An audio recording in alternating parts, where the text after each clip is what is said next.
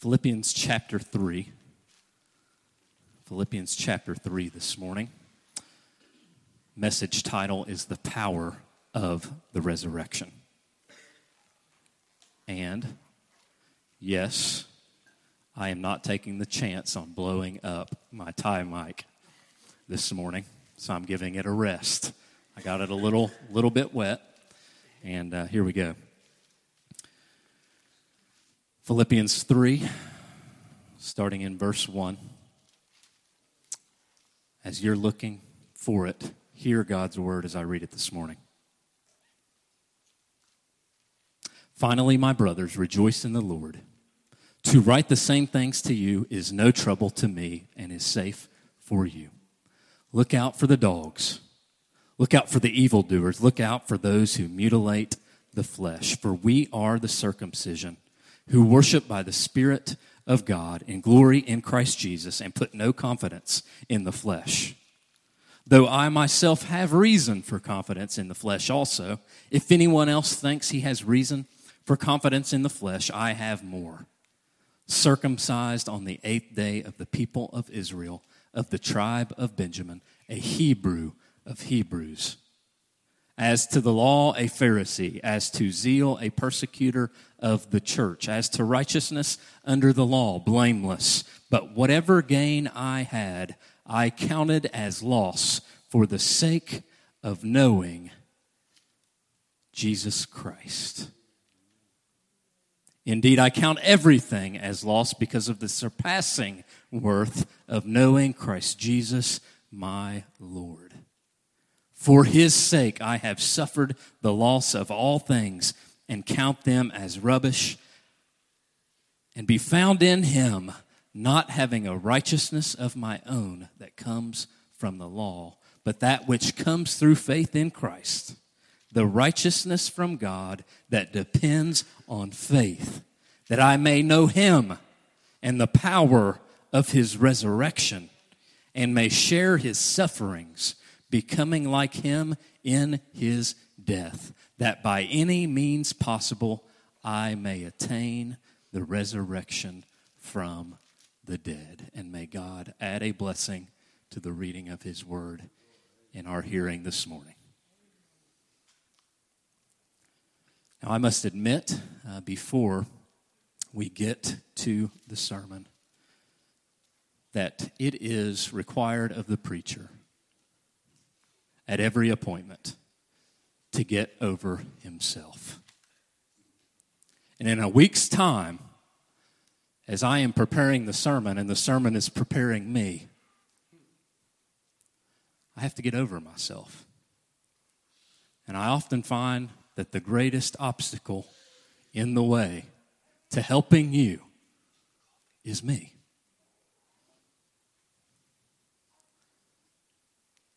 And rather than hunting for compliments or desiring to have confidence in my own ability or skill set or hours spent in study, I want to help you this morning. The sermon is titled The Power of the Resurrection. And if I could summarize the message this morning, it is this The power of the resurrection is the end of proving yourself to God and the beginning of knowing Christ. But not just the beginning, but the middle and the end of knowing Christ. Where yours and my story ends is the power of the resurrection and the beginning of knowing Jesus Christ. And this morning, the least likely follower of Jesus, a man named Paul, he reminds us, or maybe for some of us for the very first time, he is getting our attention in our text in Philippians chapter 3 by confrontation. How many of you are comfortable with confrontation.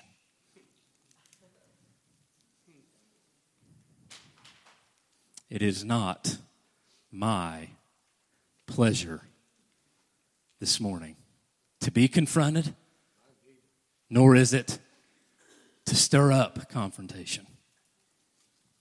And yet, this morning, this man, used of God, does not speak lightly of matters concerning our relationship with the one true God and anyone and everyone who would confuse what it means to be a Christian. Folks, this morning, Christianity is Christ. We can make Christianity about a lot of different things. Amen? Christianity is Christ. And Paul lays it out for us here as clear as anyone. And my desire this morning is for us to either be reminded or confronted for the very first time that the power of the resurrection is the end to you proving yourself to God and others. And you know who you are. And I know who I am when I attempt to prove myself to God and to others. In fact, Paul's words this morning are fighting words. Fighting words. And, and I think it's appropriate to kind of define our terms as we look to what we just heard. In fact, this confrontation is that there is no confidence. There is no confidence in yourself as you stand before God. There is only confidence in Christ before the face of God. For right standing with God. When you see the word framed righteousness, I want you to understand that that means right standing before God. In verses 3 and 4, Paul speaks of something many of us are familiar with circumcision. He speaks of something by use of the phrase confidence in the flesh. Now, there is a physical circumcision, there is a removal of the male foreskin.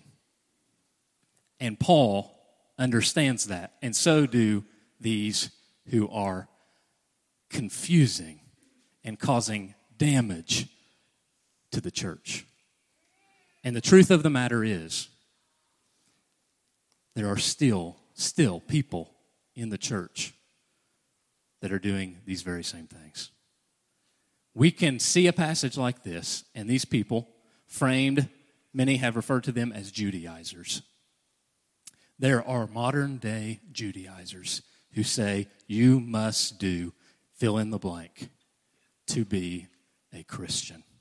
You must do blank to stay a Christian. And you must do blank to be secure as a Christian. And Paul, he says, by way, and I'll read it, I'll read it. There's no reason to avoid this. He says, Look out for the dogs. These people think they're pure. And some, maybe even in our midst this morning, think they are pure based on their own efforts. You may think that you have the ability to cleanse your own life. He says, Look out for the dogs. Historically speaking, these dogs are filthy scavengers rather than our cuddly pups we all love and adore. These are filthy, nearly starved, feasting on trash wherever they can find it. And Paul says, You who think you are pure, you're but dogs. He says, You who think you're doing righteousness, you're doing evil. He says, You who circumcise the flesh, you're knife happy. You might as well go ahead and remove the member. Don't stop short. And you can only imagine, as awkward as that sounds leaving my lips, that these words, there's no apology. There is, there is intended awkward. There is intended offense. There is intended confrontation here. He says that those who think they're pure, those who think they're doing righteousness, they might as well go ahead and neuter themselves. Are you getting it? He goes on to say, confidence in the flesh. And we might think, well, does that mean the physical body? In some places it does. In some places it does. But here, Paul, he goes from speaking of a physical thing, a physical operation, a physical change that takes place to the human body.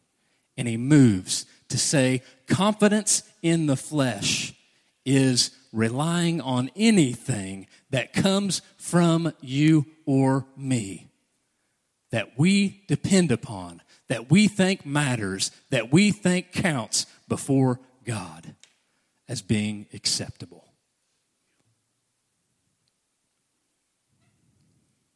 He says if you have anything that you're relying on for credibility before God coming from you, whether that's what you're saying or have said, whether that's your thinking or what you've thought, whether that is your doing, your deeds, whether that is your being.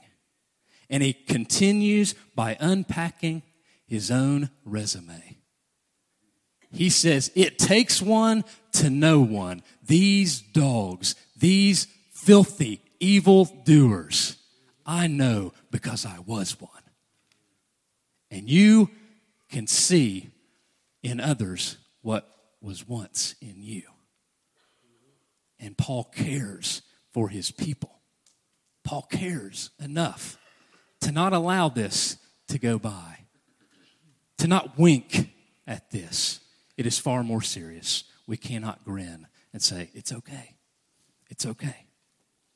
And so he unpacks his resume. And some of us, we may have a desire to unpack our resume. And some of these things may be those things we've inherited, as we see from Paul. Or they may be achievements in our own lives. And you'll see, he says, if you have reasons for confidence in the flesh, I do too. In fact, more so. If anyone thinks he has reason for confidence in the flesh, check out my resume. I was circumcised on the eighth day as God commanded. Not only that, but I was of the old covenant bloodline. Not only that, but I was from the elite tribe of Benjamin. Some of us will read genealogies in the Bible and we get bored out of our minds. Paul wouldn't. He'd say, These are my people. These are my people. In fact, the first king came from Benjamin, Saul. In fact, Benjamin was one of the favorite sons of Jacob, our forefather. Do you want to see my credibility? And he goes on the culture. I'm a Hebrew of Hebrews, meaning I speak the language, meaning I know the culture, meaning I'm an insider. And, folks, if we're not careful, we can.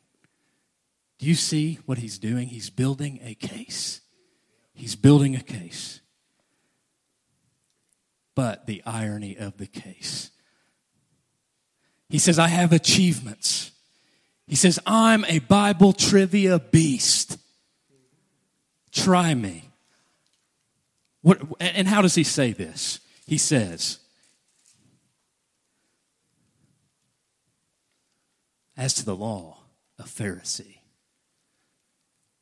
Now, to us, to our modern ears, we hear the word Pharisee and we think immediately evil, hypocritical, religious, stuffy. And yet, not so. For this audience, they think, how in the world can you be closer to God? How can you know the Bible? In fact, most of the Pharisees knew by heart, could memorize, had memorized the first five books of the Bible. I would love to have that committed to memory. Can you imagine having, be, just be able to recite those first books of the Bible Genesis, Exodus, Leviticus, Numbers, Deuteronomy? And we see, he goes on and he says, Not only am I a beast when it comes to Bible trivia, but I am, as far as passion goes, I'm unparalleled. As to zeal, a persecutor of the church. Now, obviously, that's not a good thing. And that is not something that he is proud of. But as far as virtues go, passion and zeal defines these people. It's the top of the list. If you're passionate and you're zealous, then you have credibility. And folks ought to take notice. And then he concludes by saying, As to the law,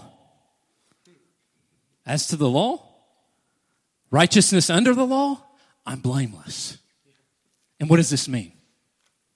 Does this mean he was sinless? Is he claiming sinless perfection? No. He's saying that if anyone took notice of my life, if you wanted to shadow me on the job, your conclusion would be he's pulling it off. I don't know how, but this guy is legit.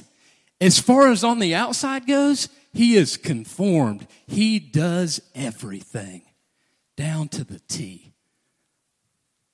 And some of us, we can look around and we have that impression of others, don't we? They're pulling it off. I don't know how, but they're pulling it off. And again, misconception, isn't it? It's a misconception. And some of us feel small because we look at others who are seemingly righteous under the law, as Paul says here. And then he continues. And he, he simply takes this resume and lights a match and torches it before their eyes. Now, if you could get this this morning, it would be akin to this all of your assets, all of the things that you are proud of that makes you you have just become liabilities. The very things that you're proud of, the very things that you think have gotten you the closest to God, in comparison to Jesus Christ, they are worthless. They are worthless. How do I, how do we get there? How do we get there? Let's see. He says, Whatever gain I had, I counted as loss for the sake of knowing Christ, for the sake of Christ. Indeed, I count everything as loss because of the surpassing worth of knowing Christ Jesus, my Lord. The overwhelming worth of knowing Christ. Can you say amen this morning? The overwhelming worth. I can lose everything for Christ, for the sake of Christ the accountability, the, the, the, accountant in Paul comes out. We've got some accountants in the room. I'm not one of them.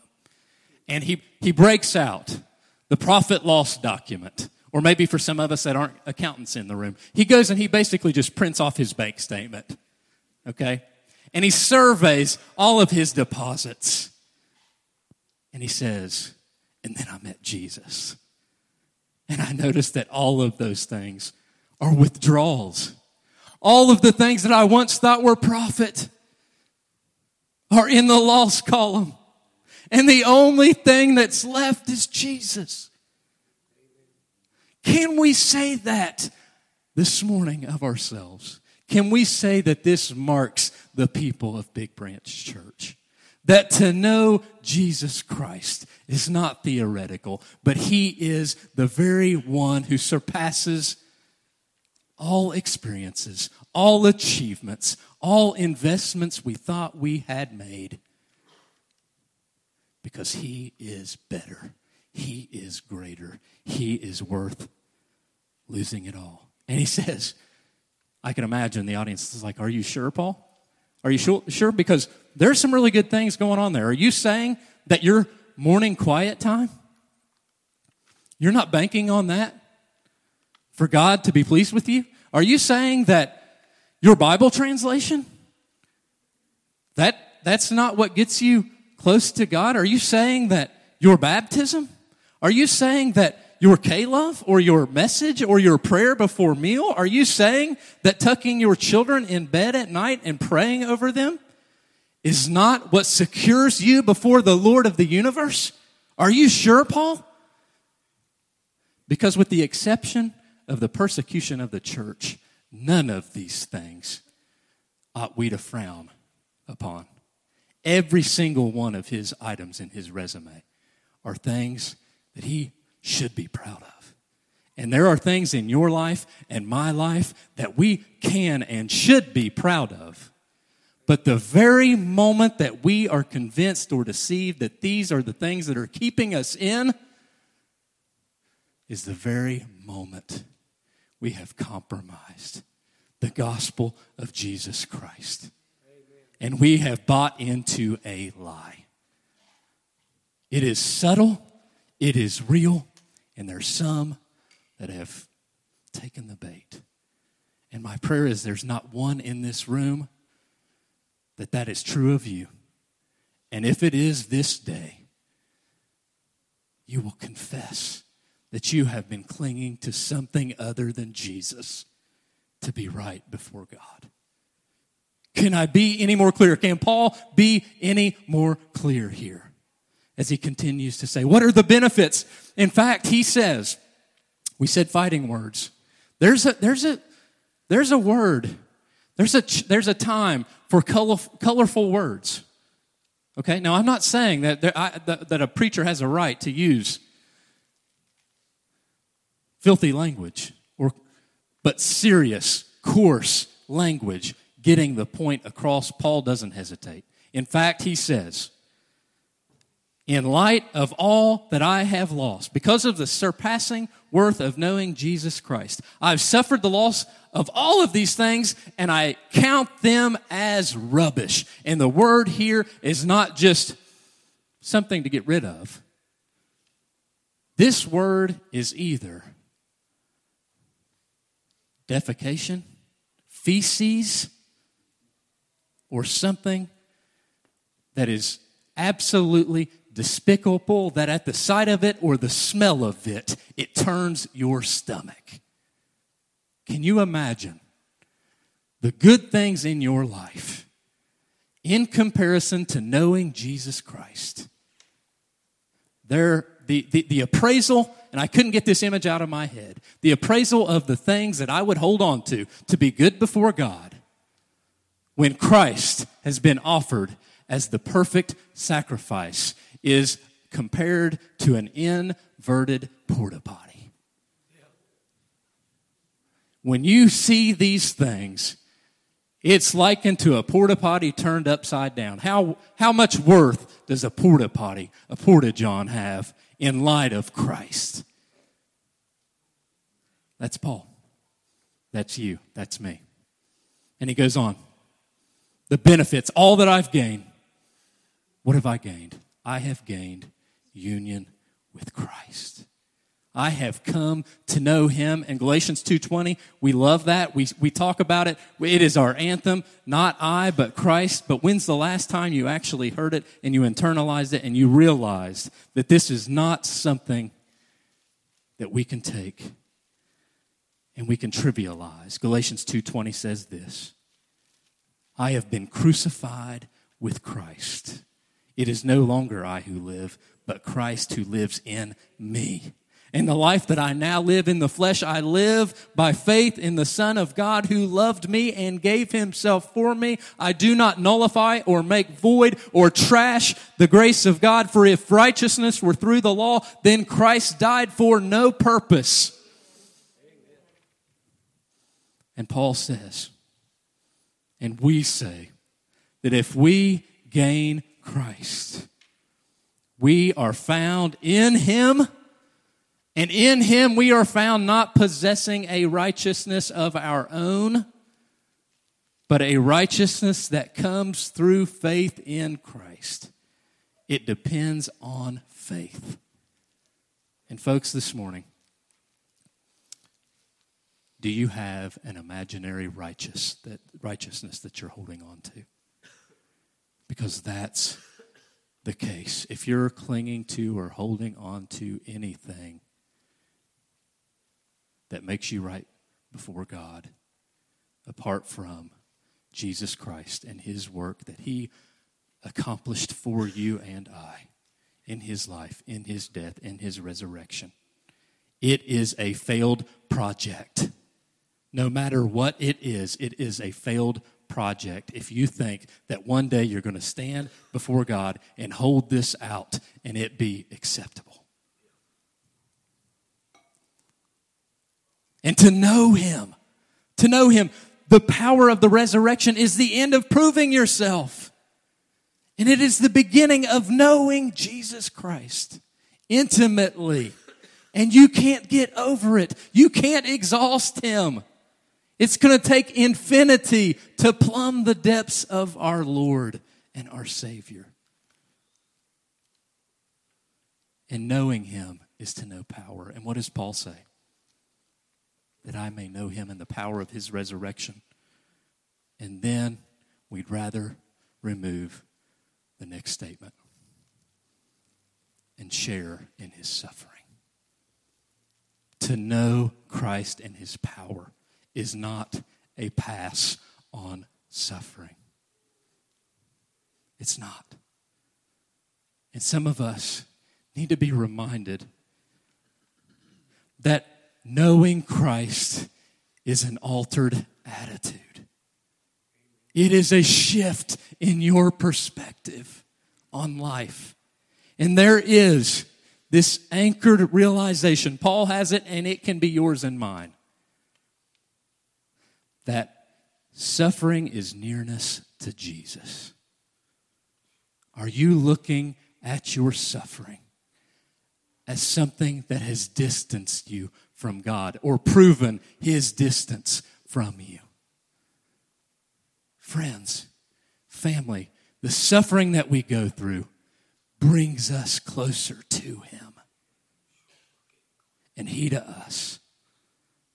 In fact, this is a secret that God lets us in on is to suffer is to know nearness to God and to undergo a change in the process. We, of all people, now have a category for suffering. We are not ignorant as to what God is and can do through our suffering. What is that very thing? Becoming like Him in His death. Becoming like Him. This means that you and I, under the pressure of suffering, and I don't know what it is for you right now. For some of you, I do. For some of you, I know what your suffering is right now. And under the immense amount of weight of suffering, you are undergoing change that you will look like Jesus. Perhaps you'll feel like Jesus. Maybe you'll think like Jesus and sound and live and even smell a little like Jesus to those that are watching. The power of the resurrection is the beginning, the middle, and the end of knowing Jesus Christ. And then Paul concludes, and he says that by any means possible, by any means possible, I may attain the resurrection from the dead. And many well meaning preachers have taken everything that Paul has already said and they have undone it with this verse here. As if Paul has to prove himself so that on the last day he can attain the resurrection. How ludicrous, how ridiculous. Instead, what Paul is saying here and what you and I can say is because now I have Christ in me, He is in me, and I in Him. I have a new perspective, and no matter what it takes, no matter what I have to go through, I can rest in the confidence that Christ is mine and I am His, and on the last day, He will keep me and bring me all the way home. All the way home. With battered, sail, I will make it. The wounds, the issues of life, the conflict, the heartache, the loss, I am secure. Horatio Spafford wrote the song, It is Well with My Soul. After having lost his children, he thought his wife was dead also through a tragic accident on sea. And he could say, It is well with my soul. Whatever my lot, I know that I'm in Christ and He is in me. And so this morning, with a few words of application before we close, are you tempted to cling to any proof this morning that you are good with God? Because you have done something, you are something, you belong to something, you're doing something. You will do something. You've made commitments. You are going through the motions and you think it's enough. Are you tempted? Why are we so easily tempted? And if it's not for salvation, it's for comparison to others. Why are we so tempted?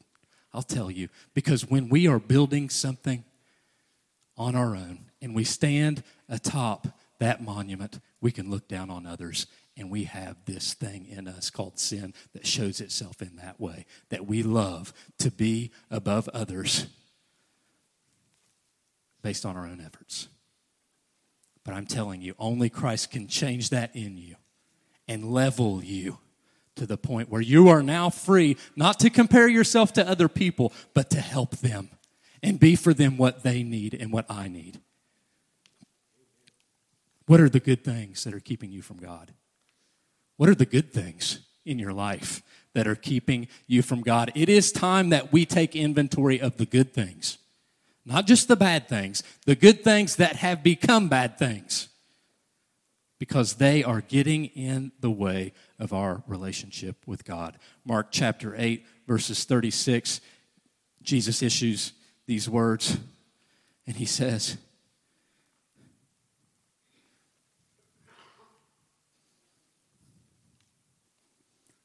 Maybe it's not Mark 8:36. For what does it profit a man to gain the whole world and forfeit his soul? For what can a man give in return for his soul? And then Matthew chapter 7 verses 21 to 23 he says this Not everyone who says to me, Lord, Lord, will enter the kingdom of heaven, but the one who does the will of my Father who is in heaven. On that day, many will say to me, Lord, Lord, did we not prophesy in your name? Did we not attend Big Branch Church in your name? Did we not cast out demons in your name? Did we not pray the loftiest and lengthiest of prayers? Did we not do mighty works in your name? Did we not clean up around this place and, and, and be here every time the doors are open? And then I will declare to them, I never knew you. Depart from me, you workers of lawlessness. All of those things are good things. But they must pass through the filter of the righteousness of Christ to be satisfied in the sight of God. And these things, we need to take inventory, and we don't like to do that. Maybe this is a conversation with your spouse. Maybe this is a conversation with your friends. Maybe this is a conversation that you need to have on the inside of yourself. And what hurdles and hoops are we placing in the way of others that they can become like we are instead of like Christ? What hurdles and hoops are we forcing people to jump through? You have them, I have them.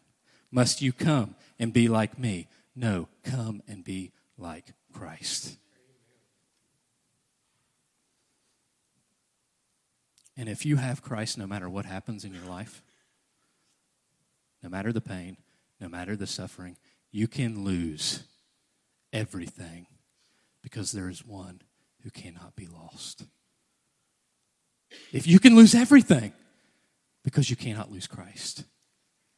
If everything is in the lost column and you have gained Christ, you have everything.